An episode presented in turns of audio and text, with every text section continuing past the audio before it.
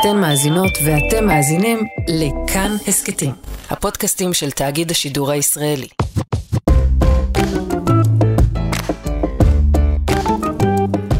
הוא אימן את עצמו, חלוקי נחל בפיו, מן הפה ולחוץ. אבל עובדה, את אתונה שלו הוא לא הציל מכיבוש. אף על פי שרץ וקצר נשימה, דיבר שירה, ולחיזוק הכל התחרה עם הגלים בנהמתם, הוא עשה ממש הכל, וצדקו לא הלך לפניו ולא ניצול. גם אני הולך הלוך ומאוד, מתחרה את הגלים, כמה זמן עוד ארוץ ואשורר. וגם בעת שלי, במקום גלותי, יש לא מעט רעל קטלני, אבל לא אני כמוהו אטרוף את נפשי. לא אני. את השיר הזה כתב לא אחר מאשר חבר הכנסת יוסי שריד, שהתחיל את הביוגרפיה המוקדמת שלו כמשורר, ושב משפרש מהכנסת לכתוב שירים. אה, לא כתוב בשיר למי הוא התכוון, אבל אנחנו מניחים למי הוא התכוון, נכון אבא? אה, כן, אני מניח, בהכירי את אה, שריד ובהכירי את ניסו שירתו, אני מניח שמדובר בנתניהו כמובן. אז אנחנו עם הפודקאסט הקצר אבא תרחם, ואת השיחה הפעם אני רוצה שנקדיש לאדם שיוסי שריד כה חיבב. הלא הוא בנימין נתניהו, האיש והקונספציה. אה, ואני אשמח שתיתן את אה, נקודת מבטך הרחבה והשטחית, אבא, גם הפסיכולוגית וגם ההיסטורית על האיש, כי הכרת אותו קצת באופן אישי, נכון? אה, כן, היכרות באמת די שטחית. זמן מה לאחר שהוא הגיע ארצה, לאחר כהונתו באו"ם, והוא הודיע על כוונתו להגיע לגדולה. זה לא היה, לא נסתר מפני איש, הוא הצהיר על כך שהוא יהיה ראש ממשלה, גם באוזני ידידיו וגם באוזני אחרים. Mm-hmm. המטרה הוצבה לנגד עיניו. Mm-hmm. ואז התנפלו עליו האליטה, לא רק האליטה הישנה, האשכנזית, אלא גם uh, חבריו, הנסיכים, חששו מפני בואו של הכוכב הזה. ואז התחילו להיכתב עליו בעיתונים דברים שאני לא יכולתי להסכים איתם. בעיתון חדשות למשל נכתב שכאשר הוא היה מפקד בסיירת מטכ"ל, כן. וכאשר כל פיקודיו שבו בפעולה ועשו על האש או שתו קפה, הוא, האידיוט, הנבל הזה, לקח ספר לאוהל וקרא. באמת? היה כזה כן, דבר? כן, כן. ואחר כך שהייתה פעולה של חטיפת מטוס בנה. וסיירת מטכ"ל אה, הוזעקה כדי להתגבר על ה... אז הוא בא בקונברטבל פתוח, במכונית פתוחה. הוא לא בא לבלות, הוא בא לש... לחרף את נפשו. אני התפוצצתי מהעניין הזה. ואחר כך, כשהוא היה כבר ראש ממשלה... אבל לא ירדו עליו על, ה... על, ה... על, על השנות... ארצות הברית שלו, ניתאי אה, בנג'מין? מה זה חשוב? אפילו זה. האיש למד ב-MIT, עבד לפרנסתו בשיווק ארונות, שינה את שמו כי היה נוח. שינה את שמו, אבא. הוא שינה את שמו כי היה נוח, אז תפלו עליו שהוא עומד לי, להישאר שם. Okay. אוקיי. נו, אביו לקח את שלושת הילדים, כשהוא, כשהוא עבד בפילדלפיה כפרופסור וכולי, ונניח שהילדים רצו להישאר שם, אבל הם החליטו לחזור לארץ ושלושתם היו בסיירת מטכ"ל. Okay. אוקיי. So what? כל הכבוד להם, לא? מה רוצים? זה נורא הרגיז אותי. כי אני מנסה להיות אדם הגון. ו- כן. והוא הודה לי על כך, וצלצל אליי, והודה לי. ובמשך השנים הוא הודה לי על דברים אחרים שכתבתי, לא על מנת להגן עליו, כאשר אני, למשל משרתו כשר אוצר, נראתה לי הגיונית באותה שעה. ויום אחד הוא צלצל אליי אפילו כשהוא היה בדרכו לחוסני מובארק מהמטוס, להודות לי על דבר מה. וכאשר הוא נחקר בפרשת עמדי, אתם כן, לא רבים זוכרים את זה, הפרשה הראשונה שהוא הסתבך, הוא היה מביא את אה, רעייתו לחקירות במחלקת החקירות בדרום תל אביב, ומגיע אליה הביתה. באפקה לשבת איתי. אני זוכרת בעיקר את אימא מתפוצצת מכעס על החיבה שנטית אה, לו. אה, כן, תראה, גם כעיתונאי הייתי סקרן לשמוע מה בפיו, כן. ואם הוא מצא בי את, אה, לא את מבטחו, נגיד, בן שיחו. כן. אז שמעתי מה יש בפיו. כן. וכך נוצרו בינינו איזה קשרים די רופסים, אגב, שניתקו מיד. כן. אבל אחר כך הייתה לי, כאשר רציתי כלל... לדבר עם ראש הממשלה אה, כעיתונאי, היה לי מעט אולי יותר קל. קל להגיע. הוא גם קיבל אותי, אבל זה הכל, באמת זה. טוב, אז עד כאן אה, אמר, אמרת כמה משפטים אה, חמימים, אני חושבת, עליו. סיפרתי באוויר. טוב, אבל בכל זאת היחס שלך אליו, אני חושבת, אה, קצת השתנה, נכון? השתנה, כן. ושאול, תראה, הוא בדמדומי הקריירה הפוליטית שלו, אני רואה שקיעה אדומה ופתח קברו הפוליטי, הפוליטי. וקל. מאוד להיתפס לדימוי השני. לי הוא נראה איזה הודיני כזה, אני בכלל לא בטוחה, אתה יודע. גם אני לא בטוח. ראיתי, אבל, כן. את הסקרים האחרונים, זה לא מספיק מבטיח. אבל זה לקראת הסוף, אוקיי. זה, זה המאבקים האחרונים לדעתי. גם הגיל עושה את זה בסופו של דבר. אז אני רוצה רגע לשאול אותך שאלה ספרותית, בסדר? כן. אם היית צריך אה, לשרטט את המהלך הפוליטי שלו, מהרגע שהוא כן. התחיל בתור הסגן של אה, דוד לוי, אני חושבת, נכון? במשרד החוץ. אני, אני, אני, אני לא בטוח שאני... כמו דמות, כמו דמות ספרותית. איך היית אתחיל, מתמצת את המהלך? אתחיל מהסוף. כן. אתחיל מהסוף. דיבר, דיברנו על דבדובי שקיעה. כן. לא, אני לא הראשון, נדמה לי, שהעלה בדמיונו מיד את ריצ'רד השלישי. של שייקספיר. Mm. את הסצנה הסופית של אה, המלך הנכה הזה נופל מסוסו, אה, לוחמיו בוגדים בו, הוא נשאר לבדו, ואז הוא צועק, הורס, הורס, סוס, אה, סוס ממלכתי תמורת סוס. Mm. אז כמובן מיד מתרגמים את זה, הממלכה היא כמובן ממלכתנו, הוא מוכן למכור אותה תמורת מעמדו האישי כדי mm. לעלות שוב על הסוס. אני לא מוכן להתאכזר לבד כדי כך, אני חושב שהוא עדיין פטריוט, אני חושב שהוא עשה טעויות עצומות, וממשיך לעשות טעויות עצומות, אבל אני לא, לא, אני לא יודע, אולי משום שיש לי אופי סנגוריאלי. אני רחום, אני מנסה לראות פה גם את... באמת? כן. למרות שהעדויות בעיניי הולכות ומצטברות אני, ש... אני מודה בזה, אני מודה בזה. זה ממש בזה. קשה לסנגר על המהלכים האחרונים שלו. כן, זה קשה, אבל אם אין קושי, אז במה נאתגר את עצמנו? Mm-hmm. כיצד נשתפר? אתה חושב שהוא באמת אדם אידיאולוגי? נגיד הכניסה שלו אפילו לליכוד, זאת אומרת, כן, ועכשיו, כן, הוא אדם אידיאולוגי? זה מהבית שלו. אביו היה מזכירו של ז'בוטינסקי, אחד ממזכירו של ז'בוטינסקי, הוא גדל על הרקע הזה של תנועה לאומית. אבל יש לו גם שני אחים שבכל זאת אה, שינו את עמדותיהם, לא? אחיו הצעיר אינני חושב כך, אבל אחיו הגדול קשה כבר לשאול, את יודעת. כן. אינני יודע מה הייתה עמדתו היום כלפי אחיו. במשפחה שם התפלגו הדעות, למשל באחיה של נתניהו, של גברת נתניהו, כן. דעתו כן. שונה לחלוטין, הוא איש שמאל. אה, אני, אבל מה שבאמת, מה שאני לא כל כך אוהב פסיכופוליטיקה, אבל בכל זאת, אה, בדברנו ספרותית, כן. אז, או פסיכולוגית, מה, מה הנתונים שלו שהכי מושכים תשומת לב? אז אני חושב שהדבר הראשון שעולה בדעתי, שאין לו חברים, ואין לו נאמנויות. הקשרים החברתיים שלו שלובים רק באינטרסים, והם כולם זמניים. אז אה, רבים מצהירים כמובן על אהבתם אה, לביבי, ביבי, ביבי, אבל זאת אהבה חד צדדית, אהבה של המונים למנהיג מגונן, לאב חזק, או בקרב הפוליטיקאים, לנותן המחסה הפוליטי mm-hmm. וכדומה. זה היכולת שלו לגמול חסדים לפוליטיקאים זוטרים. יתרה מזה, כל מי שהיה קרוב אליו מתישהו... אה, כולם. כולם. כולם. ליברמן, היה לו את החבר הרופא הזה, אתה זוכר? פיקר. כן. גבי פיקר. כן. חבר ילדות, חבר נכון. טוב. אחר כך פרופסור עוזי בלר, הם היו חברים בכיתה. נכון. והם הצהירו אפילו על חברותם, על נאמנותם. עכשיו, אה, הראשון נעלם לחלוטין, והשני הפך לאחד מהלוחמים נגד נתניהו, כן. הבולטים, בהיותו כן. פרופסור לגינקולוגיה, אם אינני כן, טועה. נכון. הנואמים נגדו, בוחלים בו ממש.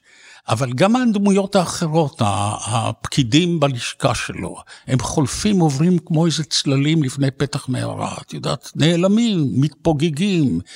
אין לו, לדעתי, אף אדם אחד או אף חבורה של אה, חברים שאיתם הוא יכול לשבת בערב ולגלות לא את כל ליבו. כן. תראי, דיברנו על החברים שנעלמו, אבל יש לו חברים לכאורה שהוא מבלה במחיצתם. אז זה ביליונרים אמריקאים. יש היגיון בכך שמנהיג פוליטי מתרועע במידה מסוימת מאנשים בעלי השפעה שיכולים לסייע למדינת ישראל וכדומה. אבל אתה חושב על אחרים, שאני לא רוצה להזכיר את שמם, שבאמת הם מזיבורית החברה הישראלית, אני לא רוצה להעליב אותם. אבל הסוף היה, הסוף היה, בשבוע שאנחנו מדברים, ניקול ריידמן. שהיא אה, אשתו של אוליגרך רוסי, שפעם נאשם ברצח ברוסיה, והיא מוכרת תחתונים בכיכר המדינה. לא תחתונים. תחתונים מפוארים, תחתונים מפוארים לא תחתונים, אבא. מה? תחתונים לבנים, חזויות. לא, לא, בגדי, לא, בגדי יוקרה. בגדי יוקרה, נדמה לי ש... היא כבר לא צריכה למכור שום דבר, היא אבל לא משנה. הסכם גירושים מאוד גדול, הכל כן, בסדר. כן. עכשיו, האישה הזאת היא, אה, היא נציגה של הריקבון הישראלי. באמת. אז, אז זה, היא יוצאת ומדבררת את אשתו של ראש הממשלה, רחמו עליה, היא נורא קשה לה.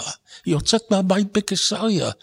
זאת החברה של ראש הממשלה שלנו, אלוהים אדירים. אתה שומע את אה, גלית דיסטל מדברת, היא נשמעת כמו אדם שהיה מאוהב במנהיג העליון והוא פגע בו, זה ממש נשמע כל כך גרוע. כן, אבל זה קצת באשמתם של הנפגעים. ברור. אתם צריכים להבין באיזה סביבה אתם, באיזה מטבח אתם אה, הם פועלים. מנהיגים בסדר גודל כזה, ברמת, אינם, הם, הם, הם מוכרחים להיות אכזריים. אין דרך אחרת. כי הם צריכים לקבל החלטות ברמה הלאומית שמתנגשים באינטרסים אישיים. ואם הם ישרים והגונים, הם עושים את זה. אבל אצלו, תראי, בן גוריון, דוד בן גוריון, אה, יש לי עדות מצוינת, כי הייתי מקורב ליצחק נבון מסיבות משפחתיות, והוא כתב אה, אוטוביוגרפיה, כן. ובה הוא מתאר את לשכתו של אה, דוד בן גוריון. דוד בן גוריון התעניין באמת, באמת באנשים שעבדו איתו, וכאשר נחמיה ארגוב, מזכירו הצבאי התאבד. בן גוריון לא יצא שבוע בבית, הוא היה חולה, באמת היה חולה, והוא התעניין, בח... והוא היה רך, והוא היה רך, ואני הכרתי את ילדיו של אה, דוד בן גוריון, את שלושתם. ואני אומר לך שהוא היה אב נפלא, אב, אב שמצא זמן אפילו בכל, בתפקידים האלה, כל כך עמוסי אחריות. כן. הוא, הוא, הוא מצא רעננה, הייתה מאוהבת באבא שלה, ביתו הקטנה, אותו הדבר עמוס אה, בן גוריון. Mm-hmm. ואתה לא מוצא את זה אפילו במשפחתו של נתניהו, אתה יודע, אצל האנשים הכי קרובים אליו. כן, אז... אנחנו לא ניתן לו ציון גבוה במיוחד באבהות, הייתי אומרת. לא באבהות ולא בחינוך ילדו האחד, ו... ויחסו לא. עם ביתו הראשונה. כן, ו... משהו שם מאוד, מאוד, מאוד רקוב. מקולקל. מאוד מאוד מקולקל. ואתה אומר, אני לא דורש מאנשים אה, בתפקידים האלה להיות מושלמים מבחינה אישית. חלק גדול מהמנהיגים שלנו, גם מנהיגי תנועת העבודה, לא רק הילדים שלהם התאבדו, הבן של יערי, הרצל, הרצל, סיפורים מטורפים. סיפורים מטורפים. אבל מידה מסוימת של אה, אנושיות לזולת, אנושיות. נכון. אצלו זה נראה כאילו זה לא קיים, כאילו בניתוח בלידתו הוציאו לו את, ה, את הרגש הזה, אינני יודע. כך זה נראה, אולי, אולי פתאום יתגלה לנו איזה פרט בחייו שבלילות הוא הולך לאיזה מקלט לנשים מוכות, ואני לא יודע מה.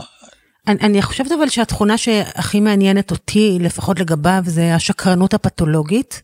וההפכפכות המדהימה שמתקבלת בציבוריות כאילו זה נורמלי. הדברים שהוא אמר, כן, על הדמוקרטיה, על, על, על בית המשפט העליון, על אחריות אישית, על משך כהונה רצוי, וגם הוא באמת היה מגינה של הדמוקרטיה, זאת אומרת, הוא מעולם לא... והשינוי הזה הוא כן. מטורף בעיניי. אתה יכול להסביר לי אותו? לא. לא, אבל לא, אתה צריך. אני לא מבינה, אני לא מבינה את זה. אז, אז זה באמת כבר ההתנוונות של השלטון הממושך מדי. שלטון בכל מחיר, כוח בכל מחיר. ואחר כך אה, כמובן תופלים עליו, אולי בצדק, כן. שעתידו האישי, כלומר, את יודעת... לכן שאלתי אותך בהתחלה אם אתה חושב... לכן שאלתי אותך בהתחלה אם אתה חושב שהוא עדיין מונע מתחושה של אה, אידיאולוגית, או מצפונית, או רעיונית. או שזה אך ורק, אך ורק טובתו לא, האישית?